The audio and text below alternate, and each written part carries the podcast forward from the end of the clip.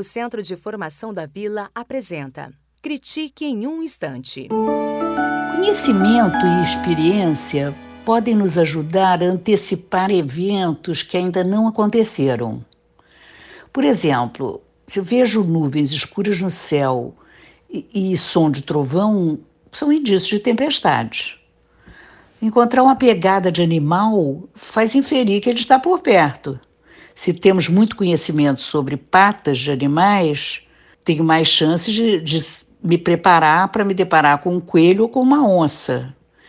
São, mas essas são previsões com base em evidências e fatos não são meras adivinhações de feiticeiros, oráculos, de videntes que a humanidade sempre consultou ao longo de sua história no desejo de saber sobre o futuro. Há alguns dias eu li na internet uma previsão de acontecimentos tecnológicos e científicos que vai de 2018 até 2038. É uma lista elaborada por cientistas contemporâneos, criadores daquela Singularity University, que funciona em instalações da NASA na Califórnia. A Singularity University lida com tecnologias avançadas, de ponta, com impacto na sociedade. Eles têm uma postura bem otimista em relação ao futuro, confiam em mudanças positivas e exponenciais para a humanidade. Aliás, exponencial é uma palavra insistente no universo da Singularity University.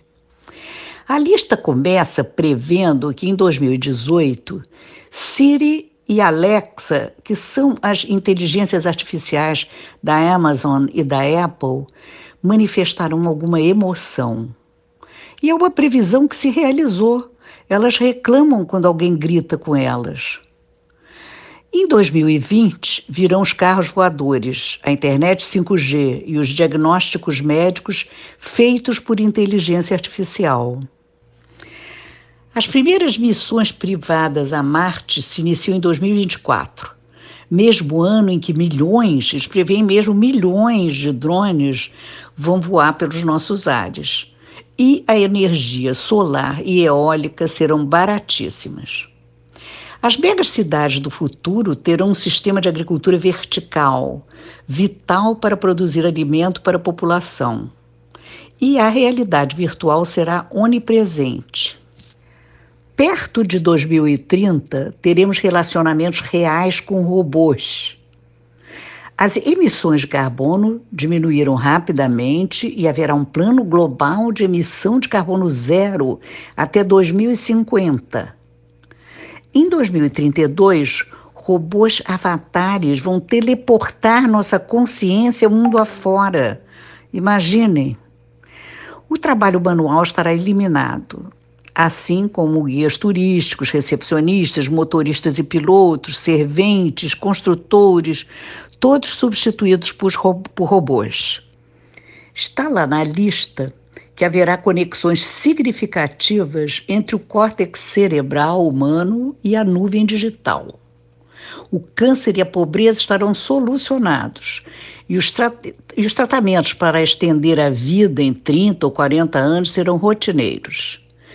Finalmente, no último ano da previsão, 2038, a realidade virtual e a inteligência artificial serão parte fundamental do nosso corpo e da vida humana no mundo inteiro. E o dia a dia já não será mais reconhecível com nossos parâmetros de referência agora em 2019.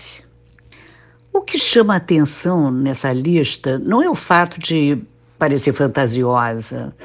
Ela pode até não ser fantasiosa. Mas o que chama atenção é o fato de não haver nenhuma menção à educação, nenhuma previsão para a instituição escolar. Ou a lista está incompleta, ou talvez não pretendesse mesmo falar do assunto. Podemos imaginar razões para a omissão. Primeiro, podemos pensar que temos um arquétipo de escola tão bem introjetado nas nossas mentes que não se questiona a forma e o funcionamento atuais da instituição. Será que não dá para imaginar uma escola diferente desta que se iniciou há 200 anos?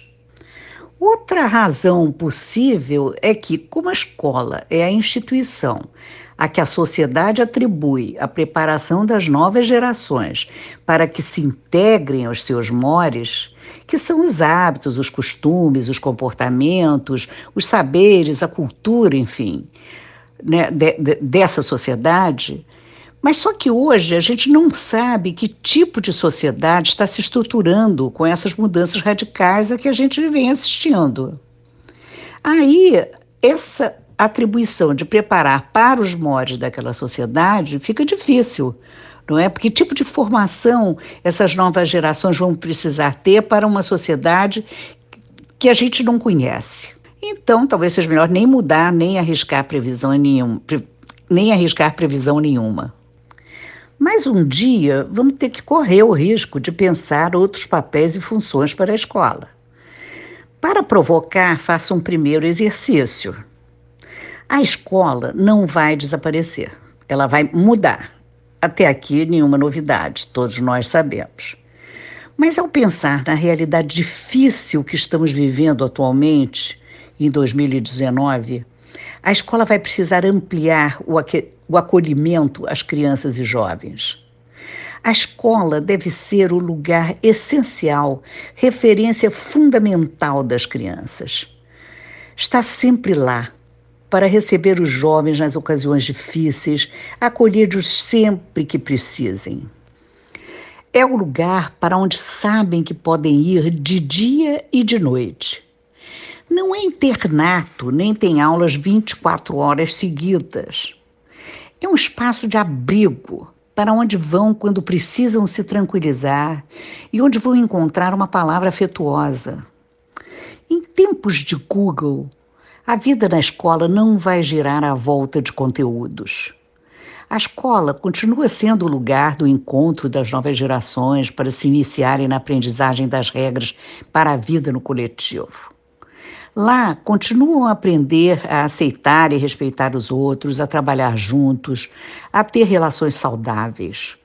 Vão aprender a resolver problemas da vida real e discutir dilemas morais vão ter acesso às alfabetizações fundamentais para a vida no século XXI, como a língua escrita, as operações lógicas, o pensamento científico, o pensamento criador. Na escola, vão desenvolver as habilidades e competências que tornam o conhecimento interessante e desejável. A escola é a casa das crianças e jovens, um lugar de afeto e de aprendizagens relevantes, de discussão sobre a realidade, onde se aprende a exercer o pensamento crítico. A escola é um lugar de proteção. Afeto na escola significa prover o sentimento terno de empatia junto com a percepção da necessidade de aprender, o que torna a vida atraente. É disso que as novas gerações precisam neste momento conturbado da sociedade. A escola certamente pode mudar a vida das pessoas, mas tomara que também provoque mudanças na sociedade. Eu espero que essa provocação leve a uma discussão ampla sobre como a escola do século XXI vai proteger as crianças, educando-as para construírem um mundo mais ameno. Eu sou Patrícia Linze Silva, diretora pedagógica da Escola Parque, no Rio de Janeiro. O Centro de Formação da Vila apresentou Critique em um Instante.